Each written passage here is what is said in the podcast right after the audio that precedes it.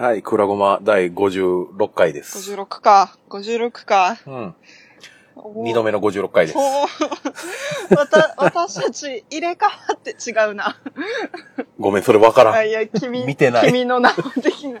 違う。今言い、言いかけて気づいたけど、私たち入れ替わってるじゃなくって、私飛べんじゃんの方が一番正しいことに気づいた。時をかける少女的な。そっちはチラッとみたいな記憶があるけどないやーなんかね、一時ね、毎年この時期になるとね、金曜ロー、違うな、土曜プレミアムかな。土曜プレミアムでね、やってたよ。高校、中高時代。私の中高時代。毎年やっとった。毎年や。毎年。まあ、とりあえず、現状説明お願いします。一週間前に収録しようとしたんだよ。うん。してたじゃん。うん。40分そこそこ話したじゃん。うん。私の撮った音源が録音されてなくてよ。ていうかデータの書き出しができんくてよ。今ちょっと私諸事情あって、なんだろう、携帯1台で収録してるんですね。うん。で、まあ、めんどくさいんだわ、それが。ほけてか、携帯1台で LINE 通話をつなぎ、う。うん。その私の方の声だけを録音するっていうのをもう携帯の iPhone1 台でやっているんですよ。難儀なことしてますね。ねカルマだよ。もう5だよ。いろいろと経費を削りた、日常の諸経費を削ったカルマがここに来て炸裂したよ。で、で、はい。それをしてたら、なんかね、勝手に切れるんや、録音が。で、前回に関しては勝手に切れるならまだいいものをデータがね、消えた。書き出切れたされ時点でなかった。残ったんじゃなくてもそう、もう、あの、存在しなかったんや。我々の話した40分間は 存在しなかったんや。う、どんまい？っていうのが起こってもういい。こう、今日はもういいってなったのが、えー、先週、うん。えっ、と、いつ？今日6、7月6日だから6月の30とかですか？それぐらいでしたかね。はい。だったうんん。で、まあ、じゃあ、まあ、じゃあもう来週撮ろっかってなって、うん。今ですよ。7月の6日。6日、午後7時9分という今日はサラダ記念日。驚異的な速さですけど。サラダ記念日らしいですね、今日今日。はサラダ記念日。この味がいいねと君が言ったから。うん今日はさ、違うな。これ絶対違うな。なんか、ななんかそんな感じ？けど。この味を君がいいねと言ったから、今うん。日、7月6日はサラダ記念日。ほだった気がするな。まあいいや。なんか、あの、興味があったら調べて。で、なんか暇だったら訂正文ハッシュタグに乗っけといて。もう。25、6年前う、にう、ん。小学校1年の時の国語の教科書でそれ見た記憶がありますけど。そうなん？うん。へえ。あの頃と今ではもういいねの意味もだいぶ変わってきましたね。いいね。あの、親指立ててるからね。あまたはハートだから。ねね。インスタかツイッターにつくのかなって今の子たちは思うのかな？わかんないけど。会話や言うて。いいねと言ったからって書いとるやんけ、みたいな。面白いね、現代版サラダ記念日。やばいな。インインスタにインスタになんかサラダボールの写真でも載っけて、君どころじゃないの、君らがになる。複数君らがいいねと言いなさいみたいな感じのね。そうそうそう。すごいね。承認欲求にまみれてるね。けどそんな時代なんでしょうね、今ね。そうだね。そんなサラダ記念日ですけど、うん。どうするんですか？あの、その前回さ、40分かけて話した話があるやん。うん。てかあります55ね回の最後でこの話もしたかったんだって言った話があるじゃん。ありますね。あーなんかね、いろいろ話したい話というか、うん。なんか、クラゴマリスナー的に、お前そういやどうなんっていう話から、私が勝手に話したい話まで、都合4トピックぐらい思いついたのね。ほう。選んでくれ。全部は喋れん。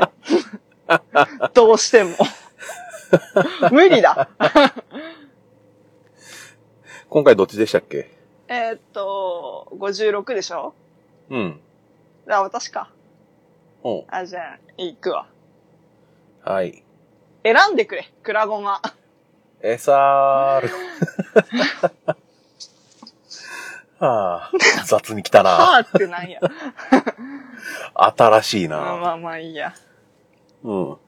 あ、じゃあ、その、選んでほしい4つを言った後に自己紹介して始めましょう。なんか順番なんか、そ、そこだけ聞くとなんかだいぶぐっちゃぐちゃやけど。いや、BGM かけるタイミング的にはね、あの、本編からの方がいいかななんてね、思ったりしてね。今、まあ、今、6分経ったけど、まだ枕。まあ、短い方か、クラゴマでは。枕。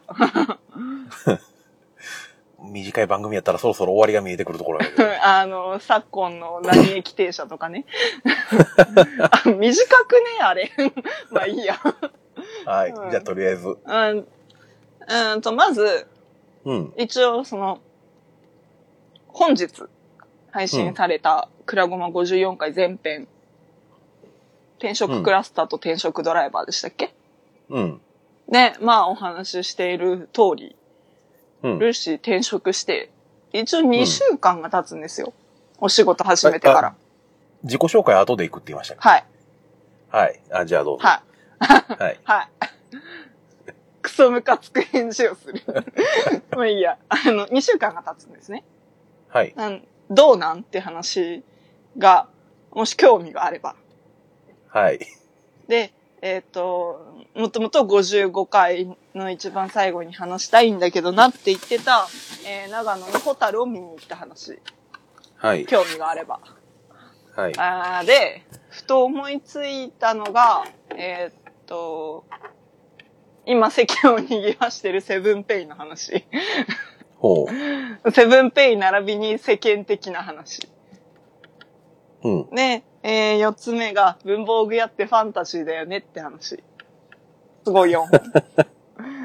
持ってきましたね。はい。いやー、すごくない？ポッドキャスター、ポッドキャスター意識高くない？やば。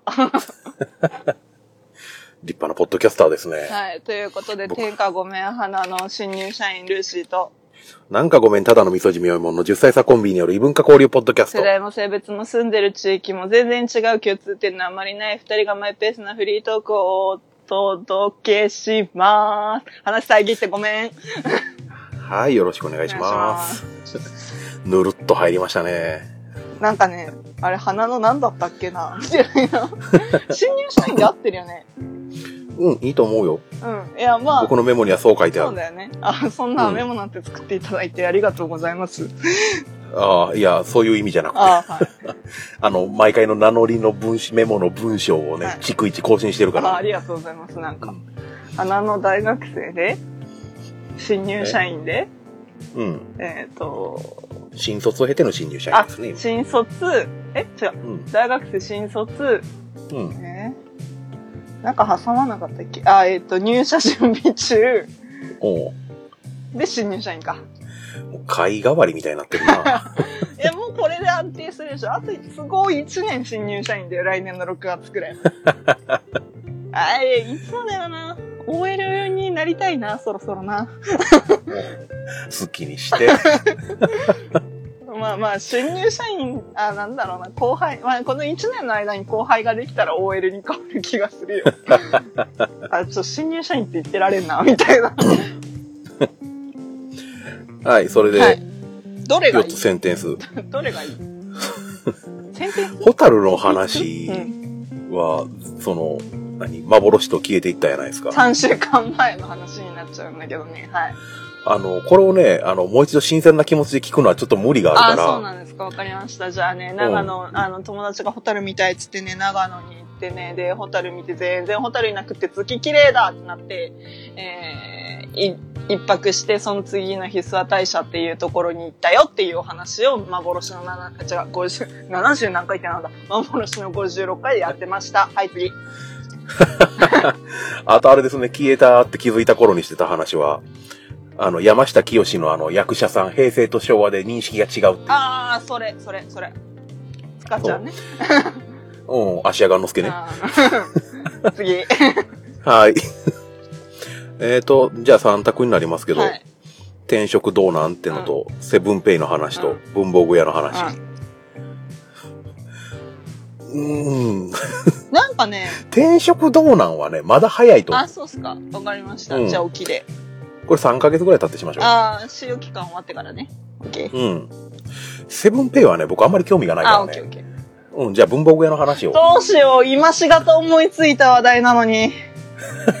じゃあなんで載せたこのリストに？いや、なんか、あの、うん。今、本当にさっき、何分前、えーっと、うん。2、30分前。に、あのー生まれて初めて自分で銀行印を作りまして、ほう。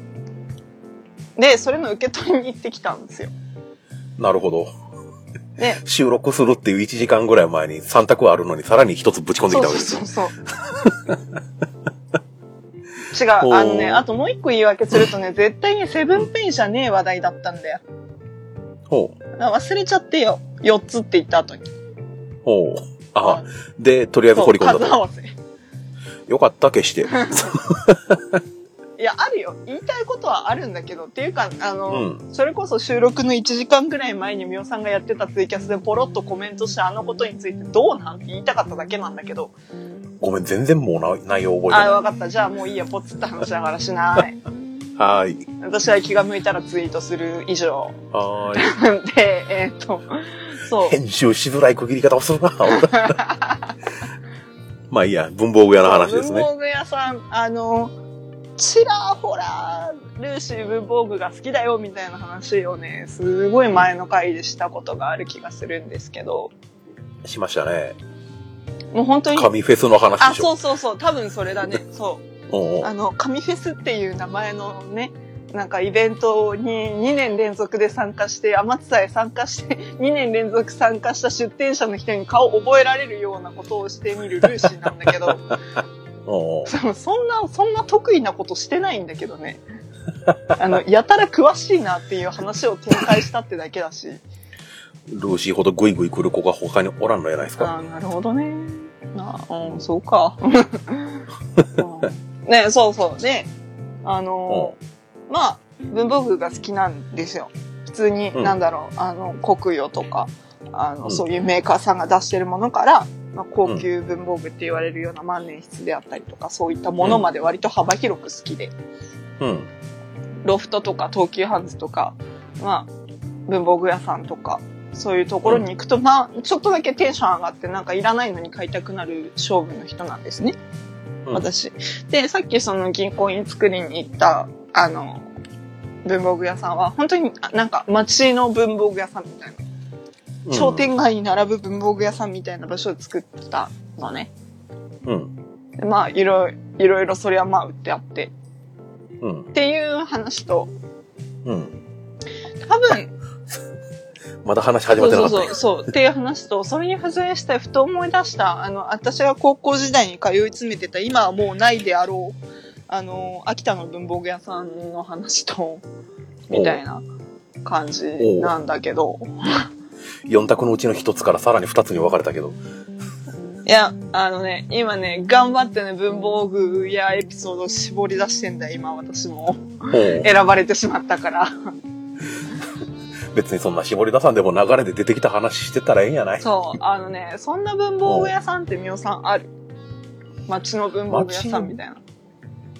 町の文房具屋さんっていうその個人商店みたいななんか、サイズ？なんだろうな、個人商店ってほどね、距離近くないんだけど、あるにはありますよ。その個人じゃないけど、その地元の会社みたいな感じ。ああ、そうそうそうそうそう、そういう系。地元、近所で何店舗かやってはるみたいなところやったら、うん、どうなんだろうな。近所で何店舗もねえな、そこうんまあ、ちょっと前に、その一番でかい本店みたいなところな。がうん。なくなりましたけど、おや、ま近所にできた大型のショッピングモールに入ってきましたわ。あ。あ テナントとして。ー飲み込まれていくな、時代の流れにな。うん。うん。でも、県内に結構ありますよ、あ文房具屋さん。ああ、そう、うんそうか。なんか、その、うーん、うーん。まあ、高校時代に行ってた秋田の文房具屋さんに関しては多分個人で、まあ、その文房具好きな人が、輸入文具系を中心に始めたお店で、でね、私がね、初めて実店舗で万年筆を買ったのはそこが初めてだったかな。ほう。3本くらい持ってるんですよ、万年筆。ほう。で、2本は通販なんですけど、1本だけその実店舗で買ったやつ。うんで、まあなんかお小遣い貯めたんだかなんだかで買ったような気がするんですけど。有名ブランド的な感じ？じゃなくて。いや、えっ、と、一つは、その、うん。ネット通販独自で出してるものみたいな感じで、あの、オレンジ色のセルロイドを使って作った、まあなんか割とその鑑賞用として置いといてもいいよみたいな。ただ割と安価な万年筆で、ちょっと名前忘れちゃったんだけど、あんまりそれを実用として使ってなくって、で、えっ、と、実用で使ってたのはパーカーっていうブランドがあって。えっ、と、パーカーだとインジュニティっていうなんか万年筆でもなければボールペンでもないみたいなのを最近めちゃめちゃ売り出してて、なんか第5世代の文具とか言ってんだけど、うるせえなって思ってんだけど、なんで毒ついた？いや、なんか、え、そっち、うん、便利かもしらんけど、それはなんか違うみたいな、なんか。次世代万年筆みたいな触れ込みで売ってるやつがあるんだけど、なんか、ん便利か？みたいな。ほう。うん。後で調べてみよう。はい。そういうやつがあって、で、それではなくて私が持ってたのは、えっ、と、ソネットっていうラインだ、シリーズだったと思うんだけど、ほう。まあ、ザ万年筆みたいソネット？な。はい。ソネットって言葉はどっかで聞いたこソネとあるぞ。ットはね、なんだっけ、三分詞あの、詩の、ポエムね。詩の、ああ、わかった。あの、僕が聞いたことあるのあれや。さだまさしや。うん道化師のソネットっていう曲があって。うん。あ全然関係なかったね。まあ、シェイクスピアが書いてたりとかして、そういうのが残ってたりするんだけど、まあ確かにその物書きというか、物書く人向けみたいなシリーズだった気がするな。なんかそういうゆえんがあるやつだよ、みたいな。ほもうね、あの、その文房具に痛くハマっていた時期からね、うんそれこそ10年近く経とうとしているので、う。うん。あのもうそういう系の知識っていうのは、まあ基礎知識以外は割とそういうのすっぽ抜けてるんだけど、うん。そう、でもなんかすごい高級文具を見るのも好きだったし、で、その文房具が好きで、秋田のそのよく行く文房具屋さんに通い詰めてた時に一番衝撃的だった商品は、うんあの、実弾の使用済みのね、薬莢で作ったボールペン。なんか皆さんにあのライフルのそうそう、話したことがあるような気もするんだけど。全然覚えてないわ。あ、そうっすか。うん。そう、ライフルの。なんか、うん。その、先端部分うん。がキャップになってて、で、うん中にボールペン構造を入れて、その、なうんキャップを回す形式のボールペンに作り変えてるみたいな、ボールペンが存在してて、それを実際に売ってて、私はそれを雑誌で最初に見たんですよ、最初に。うん。うん。あの、趣味文って呼ばれてる趣味の文具箱っていうなんかすごい A ムックスっていう A 出版社っていうところが出してるめちゃめちゃぶっといあの雑誌があるんですけど、ほそれで一番最初に見て、なんてクレイジーな商品なんだって思ったら本当にあったってなって、う。ほう。うん確かね、アメリカの文具メーカーが出してるやつなんだけど。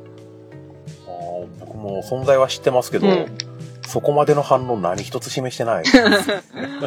そう、なんか、あの、本当に使われたんだなっていう形跡というか、があるペンで面白いって思ってたんだけど、これ、カラ薬莢って何かに応用効きそうな形はしてるから、まあね何なりと作ってそうやもんな。まあね、イムコが作ってた、あの、トレンチライターとかもそうやったんじゃないかな、もともと。なんやそれ。うん。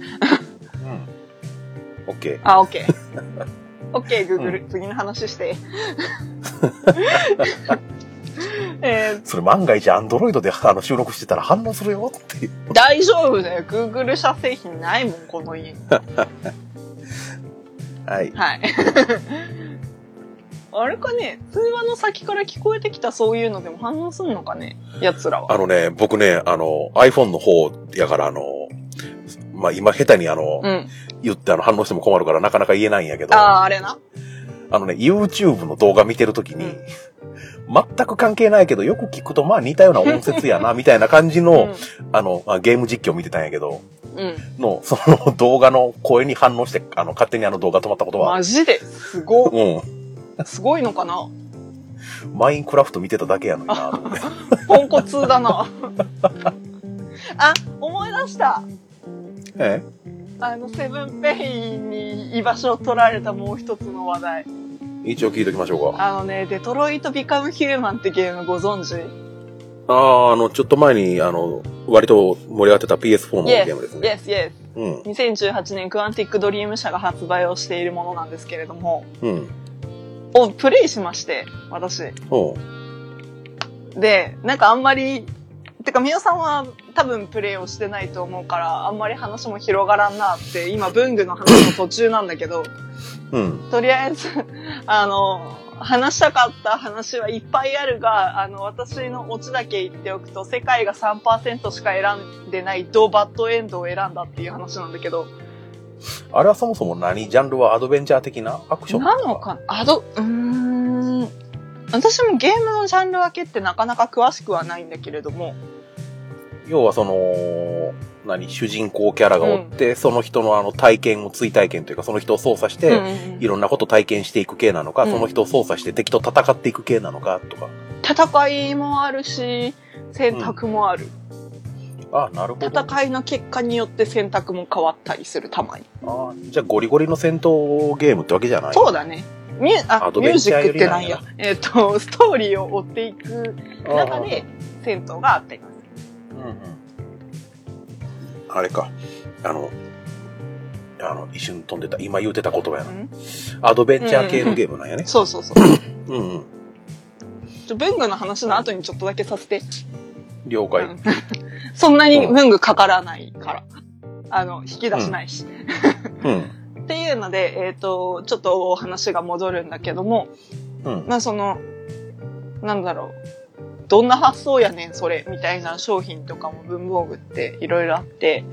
うん。で、ちょっと前に話した、あの、東大生クイズ王の YouTube チャンネルの話を、本当にちょこっとだけあの、スクリーン会の途中でしたような気がするんですが、ああ、なんかあったような気がしあの、ますね。私クイズに今ハマっててみたいな話を多分ね、あの、トイレから戻ってきた回かなんかでしてるんですよ。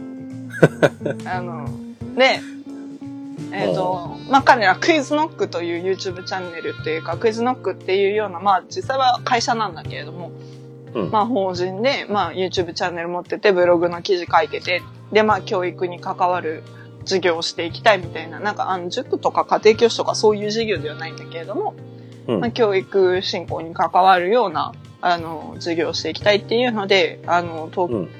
東京大学出身の子たち、子たち違うな。私より年上だったわあの人たち。えー東京大学出身の人たちで、まあ、し出身の人と、まあ、ちらほら別大学もあるんだけれども、うん。その元は競技クイズっていうところから、とか集まったような人たちで組まれた、まあ、会社があって。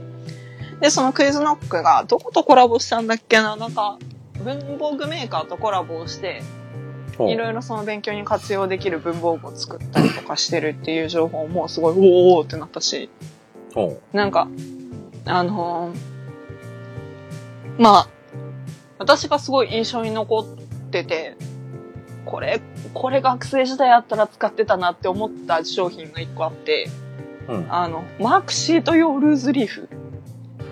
マークシート用ルーズリーフ。そう、あの、ルーズリーフってあれですよね。あの、穴がいっぱい並んでて、あの、ページ付きに差し替えれるそうそうやつですよね。そうそうそう。マークシート用。はい。あのーまあ、今ちょっと大学入試制度が変わるってんで、大学センター試験っていうのがなくなるっていうような今ちょうど過渡期にあるんですけど、へえ。えっ、と、だから来年度入試、来年度入試ですね。えっ、と、令和2年うん、入学者選抜、入学者選抜試験うんで使われるセンター試験で確か終わりなはずなんですね、一応。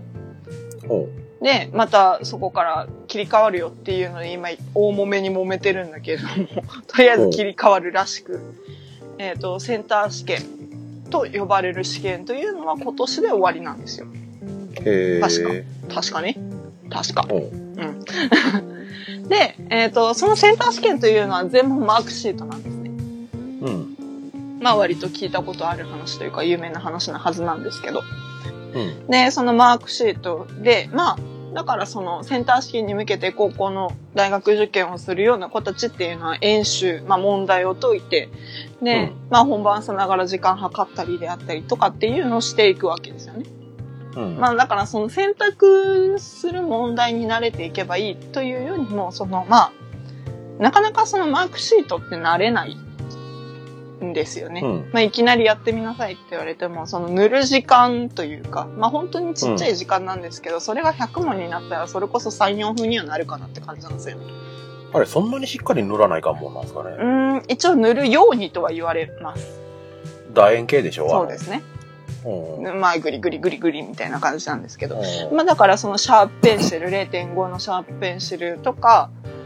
を使うよりかだったら鉛筆を使うことを推奨されたりとかうん。するわけなんだけども、やっぱそのシャーペンってすごく便利なので、まあ、あのうん。日常の勉強でシャーペン使ってる人っていうのは、その鉛筆の扱いっていうのがまあ久々だったりとか慣れてなかったりとか、うん。まあ今のちっちゃい子たち、まあ小学生でもシャーペン使いたがる子は使うので、うん、ああ、言われてみりゃ、小学生の時シャーペン禁止って言われてそうそうそうそう。まあ、あれってなんで禁止なのかっていうと、握力とか書く力っていうのが本当に今の子供たちってめちゃめちゃ衰えていて、シャーペンを使うとさらにその、あの、シャーペン自体が重いので、あの、あんまりその筆圧なく書ける。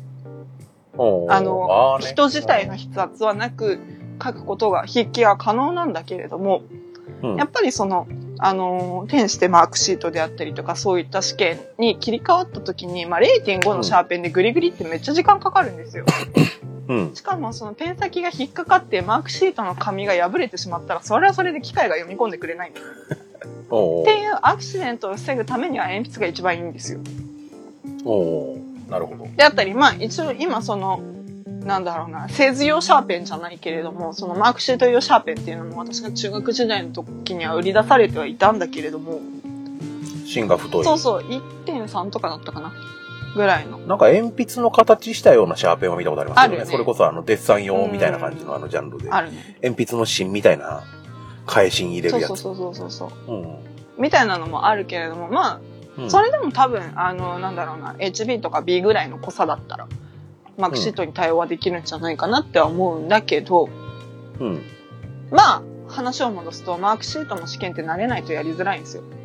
うん。っていう時に、まあ、今まで従来、私が受験して、大学受験一応私センター受けたので、えっ、と、っていうところであったりっていうので考えると、まあ、うん。その問題集とかにそのマークシートの回答用紙みたいなのがついてるんですよ。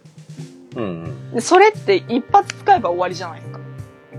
うん。うんで、。その後はもうなんかノートに数字書いていってみたいな解き方を私はしていたんだけれども、うん。まあ、あのーなんだろうな、知り合いとかから聞いた話ではあるんだけれども、その子供たち、あの、県によってはマークシートを導入してる高校入試をやる県もあるので、そう。っていうところで、その高校入試からマークシートを経験してる子たちっていうのも一応世代としてはいるんですよ。そう、あの、首都圏とか、あの、元々の人口というか、子供の人数というか、総数が多いところだと、やっぱり、その、定員もその分一つの学校に対して膨れていくので、まあ、採点が煩雑になってしまうというか、まあ、うん。手採点で神奈川県とか一回問題を起こしてたりするんですよ。なんか、まあ、その、採点ミスとかで、あの、入学ラインだった子が落ちたりみたいなっていうのがうん。あったりましたっていうので、まあ、神奈川県とか東京都っていうのは、マークシート入試、高校入試においてうん。っていうのを採用していたりはするんだけれども、で、知り合いから聞いた話としては、その子たちに関してはもうその、回答用紙みたいなのでテキストについてるものをあらかじめめっちゃコピーするんだって。おーそう。めっちゃコピーして何度もその問題を解くみたいな。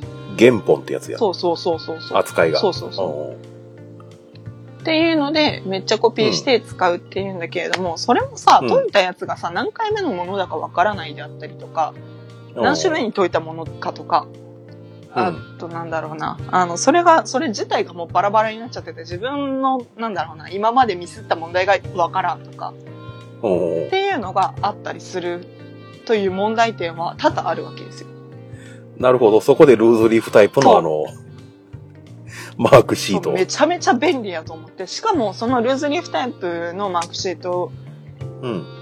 だと、マークシートでクイズノックがめっちゃ考えたなって思ったポイントは、その、うん。なんかランク、問題ごとにランク付けができるんですよ。ほだどういうことかっていうと、勘で塗ったやつとかをマークしておけば、あ、理解してないんだなって一発でわかるわけなんですよ。うん。だからそれこそ自分で、なんだろうな、丸付けしていくときとか、まあ問題解いてる途中で、あ、これ勘だったわっていうのに、まあ三角なり、なんかチェックとかつけておけば、うん。あとの復習の時にめっちゃ役に立うん。つし、あの、裏面は、あの、普通のルーズリーフで作ってあるんですって。だからそのマークシートページっていうのを扉にして、その後ろから復習ページを作ることができるとか。ほう。それは便利やって思ってしまって。ただ、あの、残念ながらもう私多分マークシートも試験を受ける機会というのは、おそらくない。おそらく。あのね、あると思います。あ、本当ですか？あの、社会人が受けるテストって大体マークシートです。あ、そうなの？そうなの？車の免許の試験もそうやったと思いますし、あ、そうなの？あの、もうわけわからん数世界に、あ日本に存在するその資格試験とか、あの辺も大体マークシートなんやないかなと。うん。うーん。僕も過去に何個受けたかわかりませんもん、マークシートの試験。とは言ってもよ。うん、けどね、あの、そんな使い方はせんわな、でしょ？でね。そう。なんか、その、言うてさ、社会人って時間がないじゃない？えっとね、あの、勉強の仕方そのものがね、全然違う。でしょそのなんか机に向かってずっとガリガリっていうような勉強って、多分ね、あの、受ける人は高校じ、受ける人は大学受験までだし、全人類通る道としては高校受験までだと思うんですよね。まあ、そうですね。ぶっちゃけ言われてみりまあゃ、ね。言うて、言うてあとは入った後も定期テスト前、1週間とか、うん、前日とか、そんなレベルじゃないですか。そんな勉強特化の恵まれた状況で勉強できる機会はそうそう来ませんわな。。そう うん。だだからね、もうね、学生の皆さんにはぜひ使ってほしいなって思ったんだけど、多分この番組聞いてる、そう、学生あんまいねえんじゃねえかな。僕、高1の時にね、あの、学校が工業高校やったんで、あのあはいはい危険物取扱者っていうあの試験を受けうん。たんですよね。3科目あって全部で35問やったかな。あー試験勉強もしたんですけどね、うん合格率もそあの結構あの低めやったから、うん。試験勉強でペン持ってないですもん。そもそも。うん。うん。うん。よう考えたら。うん。いかせんな、僕そのルーズリーフ。うん。でしょ？多多分私もそんな気がするんですよ。うん。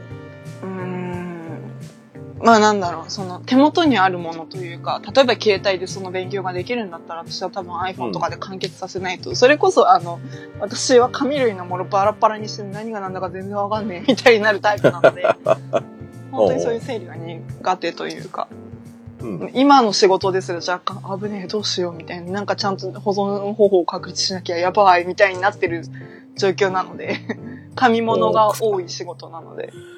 自分の癖がつく前にきっちり形つけてしまった方がいいところやね、それはね。。そう。なんか、あの、文房具つながりで話すと私、ほぼ、ほぼ日手帳ユーザーなんですよね。ああ、ほぼ日刊糸井新聞的な。そうそう。的なっていうか、そこが出してる手帳なんだけど。的などころかなんですけど。そう、ほぼ日刊糸井新聞で、14年くらいかな。うん出してる手帳シリーズが好きでというか、まあ、もともとはミーハー心から使い始めたんですけど、うん高1、違うな、高2、高3ぐらいかな。あれは他と何が違うんですか？えっとよく名前は聞きますけど。珍しいというか、えーうん。よくトピックとして挙げられる点は、1日1ページ使えるっていうやつですかね。だからその日ごとにページがあって、まあいろいろ付録というか、うんっていうものもついてたりはするし、まあなんか一日一個なんか格言じゃないけど、今日の言葉みたいなのとかついてるレベルで、なんか足して、まあ追随してくる手帳がもういっぱいあるので、その、うん。まあ、今出てるものでそういう系だったら自分手帳、カタカナで自分って書く自分手帳であったりとか、あ、なんか聞いたことある気がする。そういうなんかデイリーというか、まあ1日1ページ形式の手帳も、まあ増えてはきたから、今となっては何が目新しいのかって言ったらもうなんかほぼ日新聞のブランドかなっていうのはあるんだけど、あ出た当時は斬新やったけど、今のスタンダードにそれがなったと。うんだから出た当時は1日1ページも使うかみたいなのが業界の潮流だったし、まあユーザーとしてもそういうところはあったんだけれども、うん。まあ、ほぼ日が歌ってること的には別に書かない日があってもいいしみたいな、好きな使い方をすればいいよみたいな。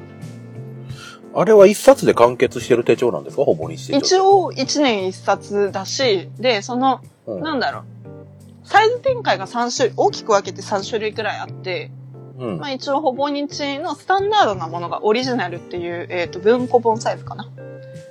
で、えー1日1ページでちょっと分厚めな、手帳としては分厚めなものになってるんだけれども、まあ、えーオリジナルっていうのがありますと。で、高校時代は私はオリジナルを使ってたんだけれども、うんまあ私メモ版なので狭いんですよ。オリジナルだと。めっちゃ1ページあっても。そう、あのね、5ミリ、5ミリもないな。3ミリ、ん？何ミリだあれ？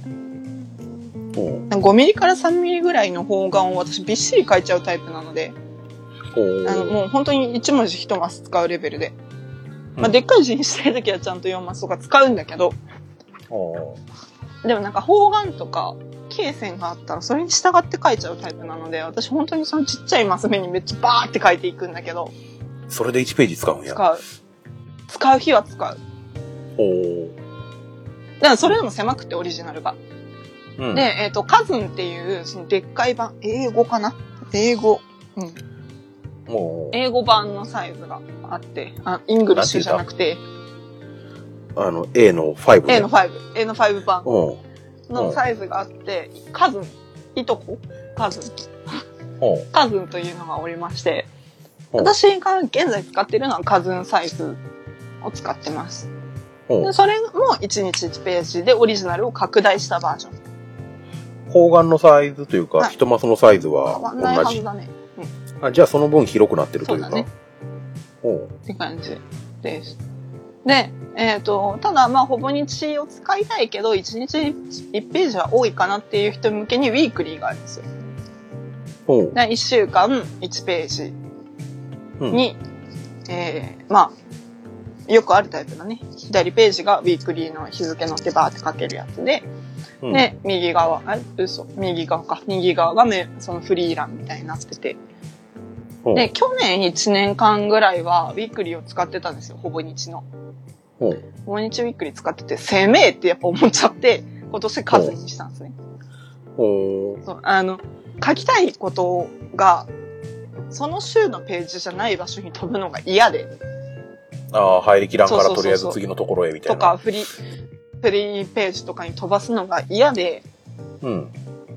で、まあ、数にしてからは、だいたいその1日分はそのページで完結するんだけど、まあ書かない日もあるわけですよ。基本的に仕事のことばっか書いてあるので、土日とかお休みの日はフリーページになるんだけど、まあお休みの日でもその行った場所のチケットとかペタペタ貼っちゃうタイプなので私は。うん。まあなんか、スクラップブック兼仕事手帳みたいになってる。割とその、まあ旗から見たら公私混同だな、みたいな手帳なんだけれども、私一個にまとめないとバラバラにしちゃうタイプなので、うん。ほっていうところで、まあほぼ日は割とそういう使い方をしてて、う。うん、で、まあ、あ、そう、一個あった、あの、ほぼ日の特徴としてあるのが、あの、うん、カバーがすごいいっぱいあるんですよ。ほえっ、と、まあ、ほぼ日で出してる、まあ、その、う。うん。いろんな色柄のカバーもあるし、あとはその、最近、今年だったらドラえもんコラボとかしてたり。ドラえもんコラボと、なんか、ああ、それはそのメインのその手帳本体とは別に、そうそうそう、カバーが。公式うがんこうカバーいっぱい出してると。そうそうそう。iPhone とかのスマホのケースみたいなサードパーティーがいっぱい出してるとかいうのはない。ないね。ほぼ日と何かでコラボしてる。基本的には。で、それが、まあ、ほぼインチの本体自体もまあまあ高いんだけど、うん。でもそのカバーも、あの、ものによってめっちゃ高くって、革製のカバーだと、1万普通に超えたりはするけど、まあ長持ちしそうだなっていう感じの、しっかりした革のカバー作ってたりとか、それを年が越しても持ち越したりとか。多分いけると思うね。うん。だから、その外側だけは何年も使って、中だけ変えていくっていうのも全然ありだと思うし、うん。その、ミナペルホネンだったかな？っていう、まあ、服飾のブランド、服系のブランド、まあ、舞台衣装とかにも使われてたりするようなブランドがあるんだけど、そことコラボした手帳カバー作っ、をここ何年か作ってるね。5、6年ぐらい。まあ、毎年それの新作が出たりとか、まあ、うんいろいろアニメ、まあ、ドラえもんくらいしか今パッと思い浮かばないんだけど、あとは、うんあとなんだろうな、糸井重里の愛犬が写ったウィークリー売られてたりとか、ブイヨンって言うんだけど。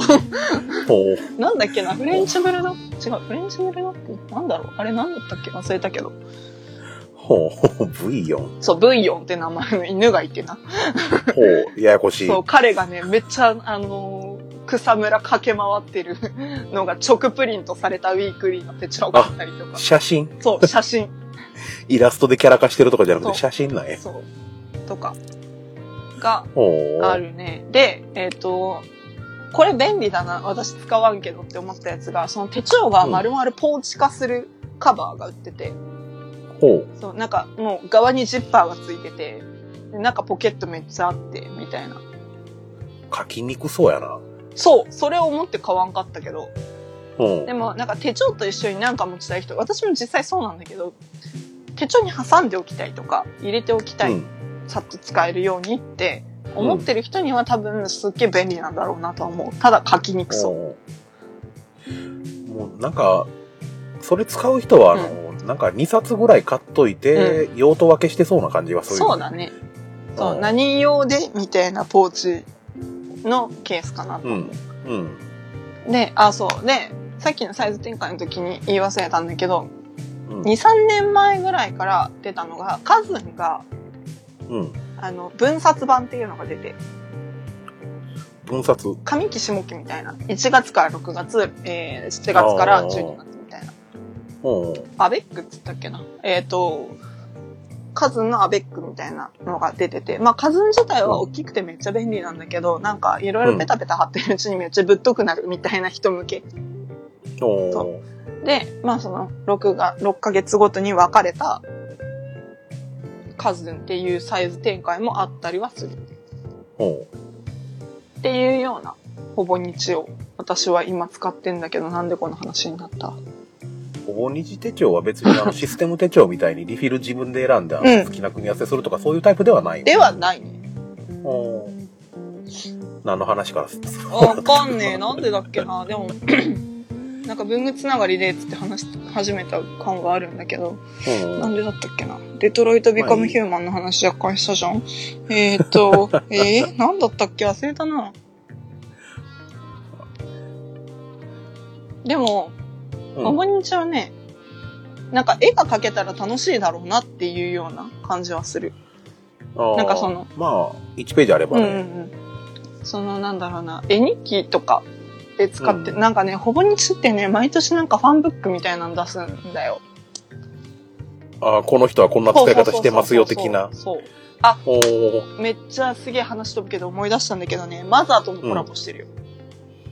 あ、まあ、そら、やるでしょうね。ああ、そっか。糸井重里関わっとったな。あの、ゲームですよね。任天堂の出した RPG の。マザー、マザー2、マザー3と。そう。う。うん。あれは基本、あ糸井重里のあの、ん何？なんなん？担当？デザインとか？ん。なんかいろいろ、まあ、がっつり絡んでるやつですだよね。うん。ネス君にはお世話になったな。あ そうなん。スマブラってゲームが、ね。あ出とるな、やつは。64の頃から出とるからね、彼は。あそうなん。うん。まあなんかそういったところでですよ。うん。まあ、そのほぼ日にはお世話になっとって。うん。そうね、そんな感じかね。忘れた。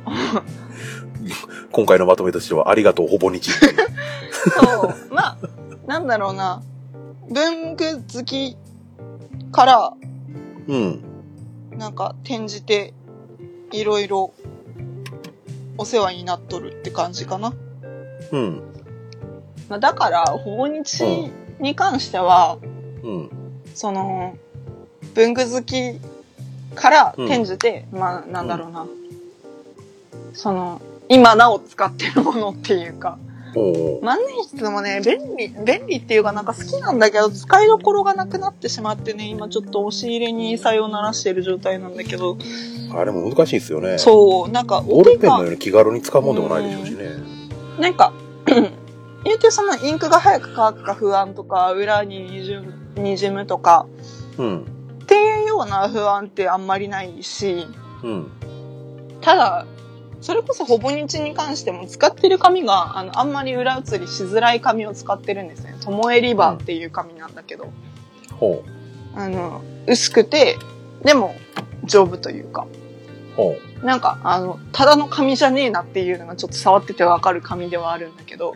ほまあ、そういう紙を使ってるんだけど、で、うんまあね、質もそんなににじまないみたいな触れ込みはあるんだけど、やっぱ私の書く、とほぼ日に書く字がちっちゃすぎて、私が持ってるペン先だと、潰れちゃうのはある。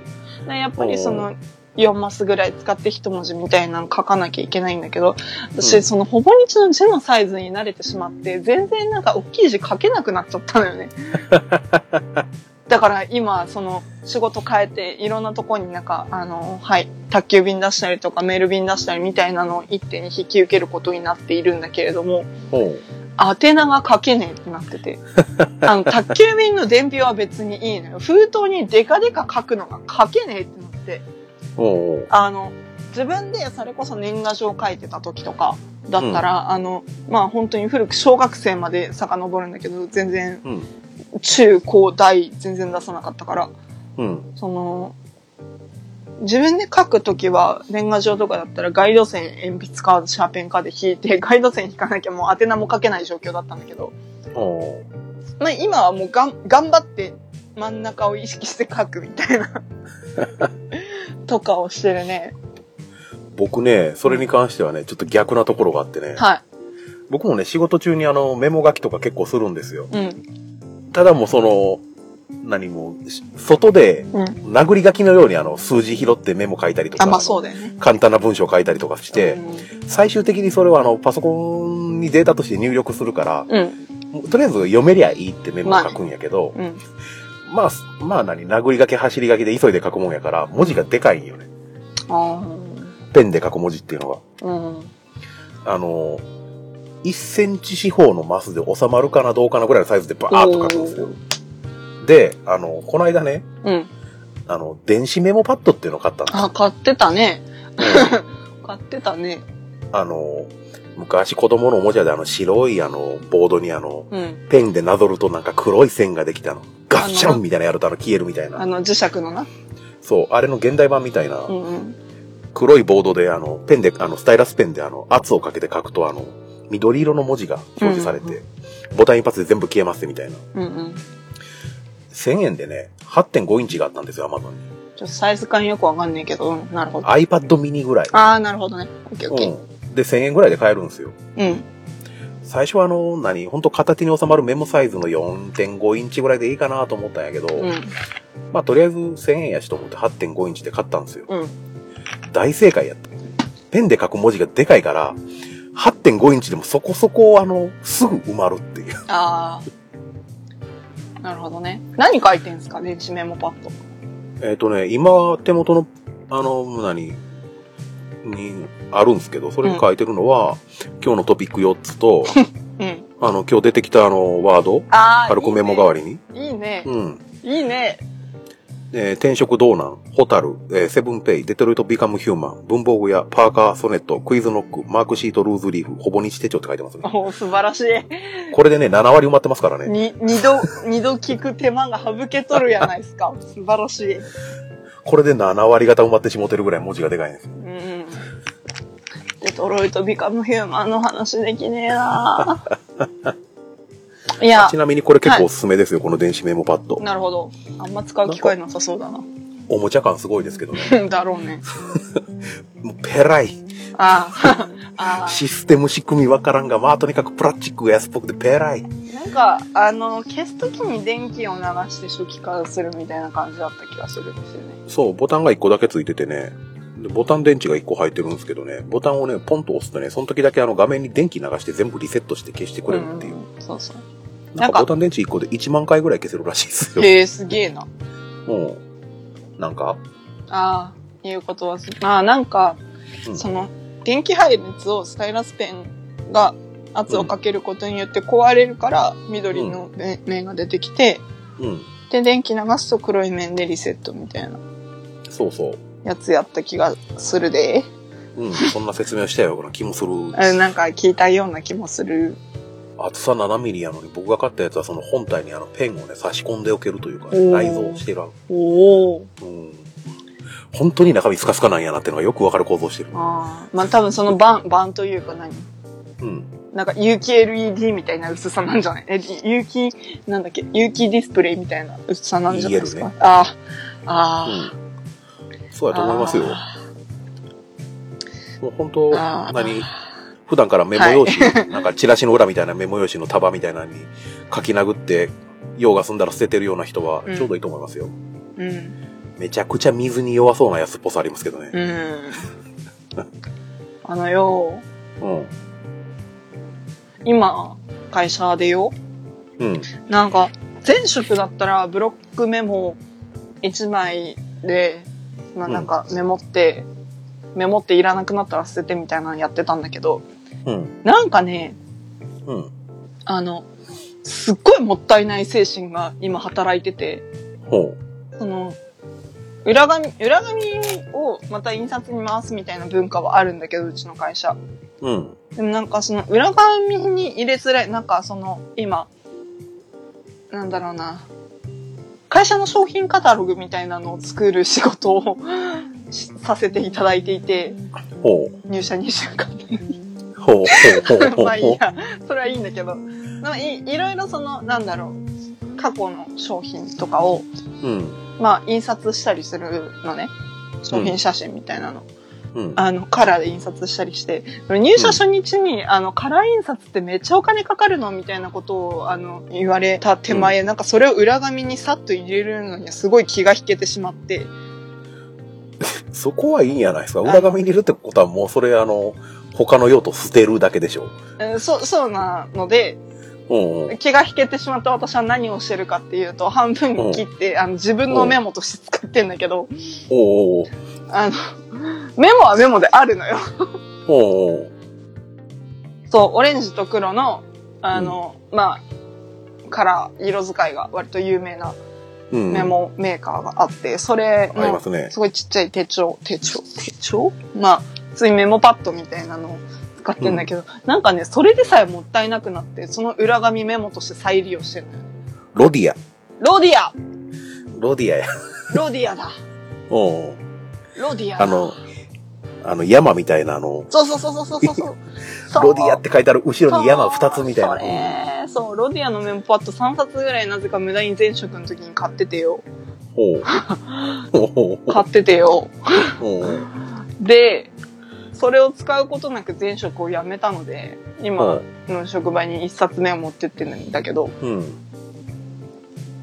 なんかね、裏、裏さえもったいねえと思ってしまってよ。今その裏紙として、メモ裏紙として使ってんだけど、ほ私メモまみれやって思いながら今仕事をしている。う。いいやないですか。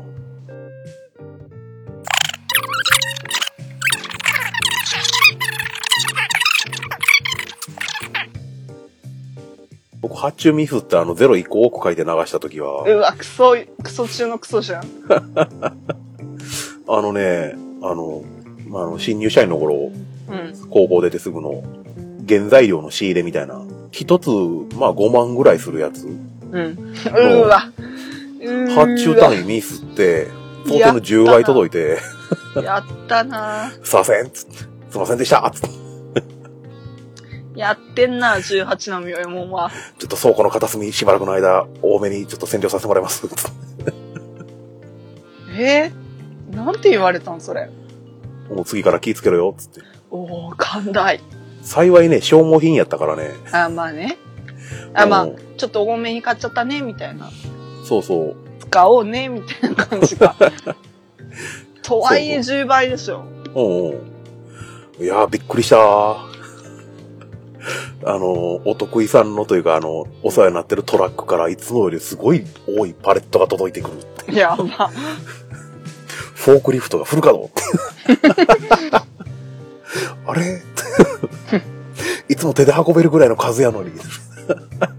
いや、まあ、その規模だったらいいけどさ。笑って済ましたよ。うんあるある。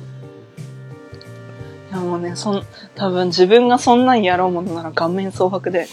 うん、まあ確かにあの、血の気は引いたよ。うん、まあな。うん。あの、控えのあの、ファックス流したあの伝票？うん。見てみたら、うん、確かにゼロ1個多く書いてると思って。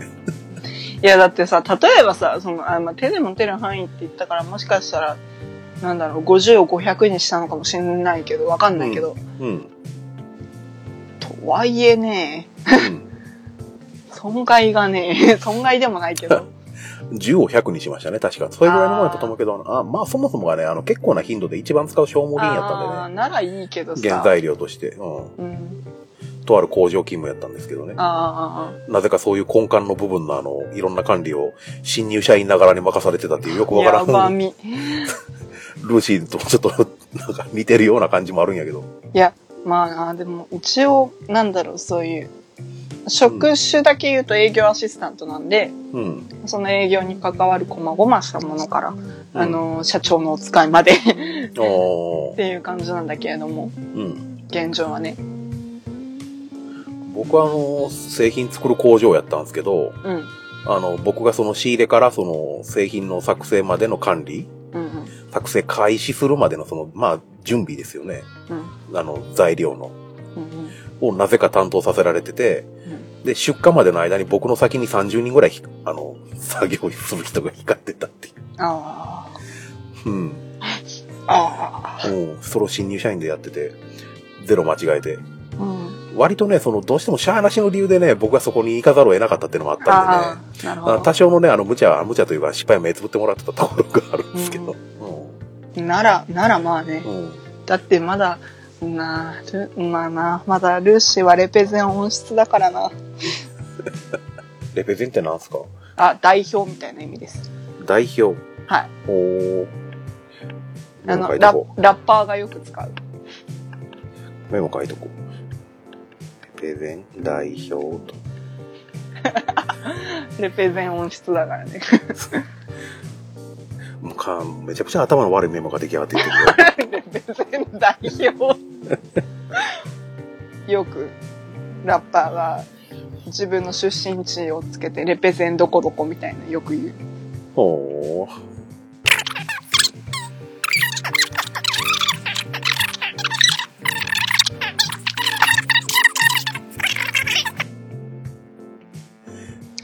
なんで最終的に仕事の話になったんや。どうしてや？4択のうちの2つクリアしましたよ。そうだね。うん。デトロイトビカムヒューマンの話したい。次回にしましょまあ、覚えてたらな。う。うん。はい。今回この辺で切り上げませんか？そうですね。うんいや、私も、あのね、仕事の話してる途中ぐらいで思ってました。うん僕も始まったぐらいであの、あ、2つ目いったと思って。うん。とりあえず、まあ、時間大丈夫やから。うんまあなんか、あ、やべえ、めっちゃ音するもの手に持っちゃった。やめよう。うんフリスク持ってたら窓の外に投げ捨ててくださいね。今持ってたのはね、あうのん、あずきのアイピローですね。洗濯機に放り込んどいてください。はい、ダメだよ、洗っちゃ。洗っちゃダメだよ。ふっくらさせてください。洗っちゃダメだよ。これレンチンするやつなんだから。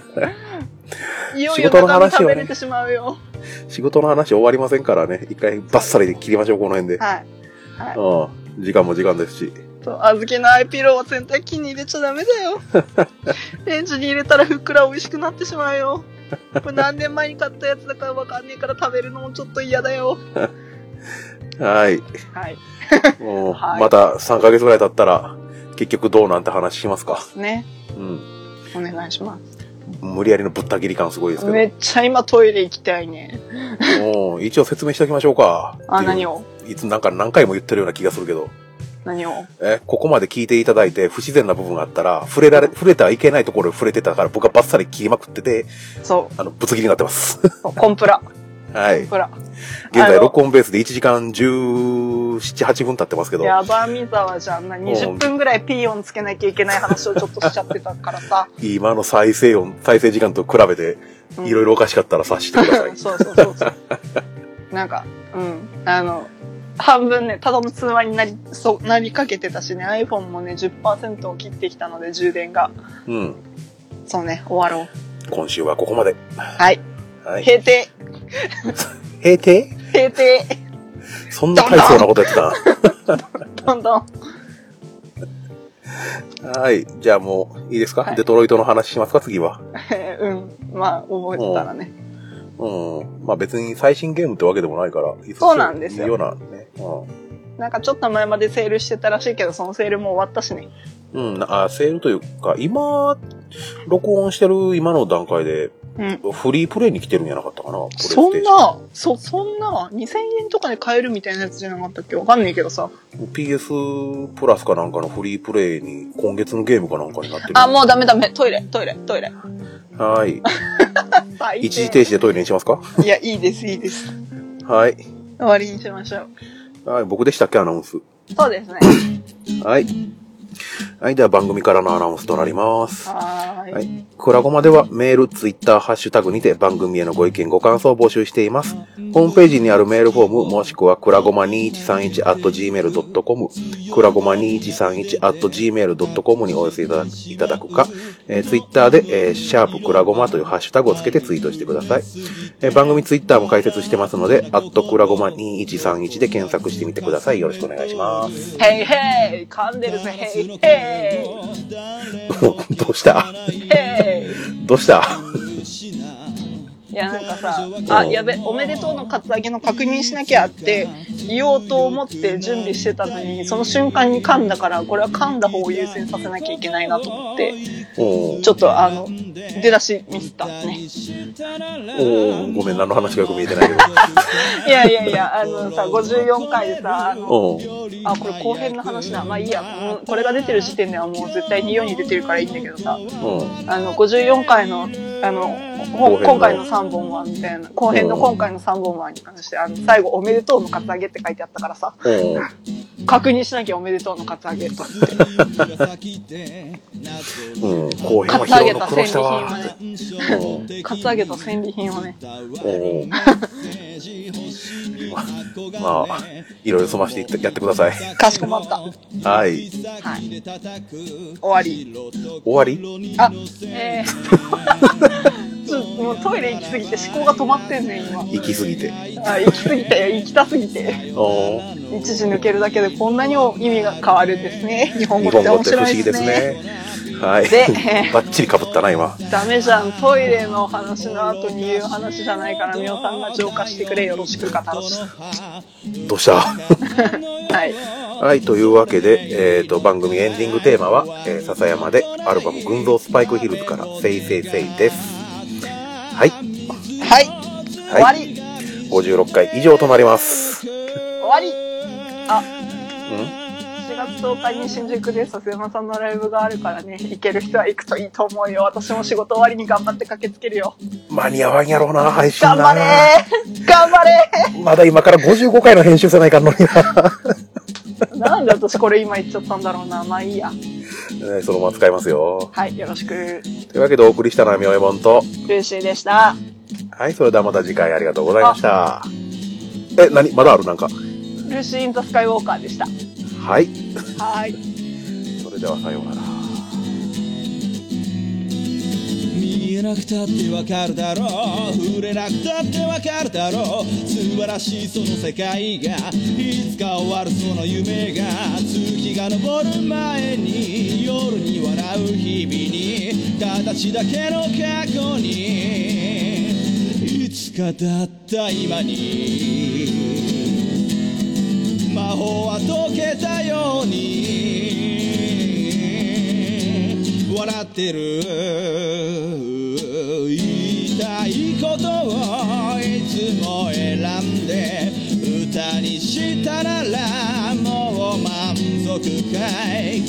Oh, come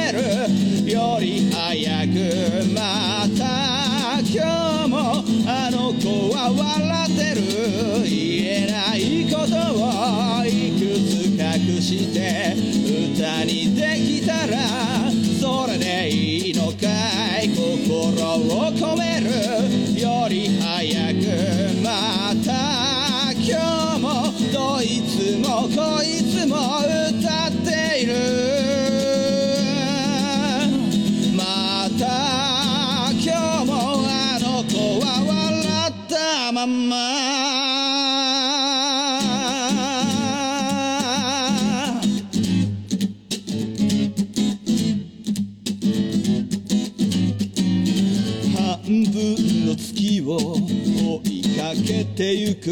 臆病な声を隠さぬように。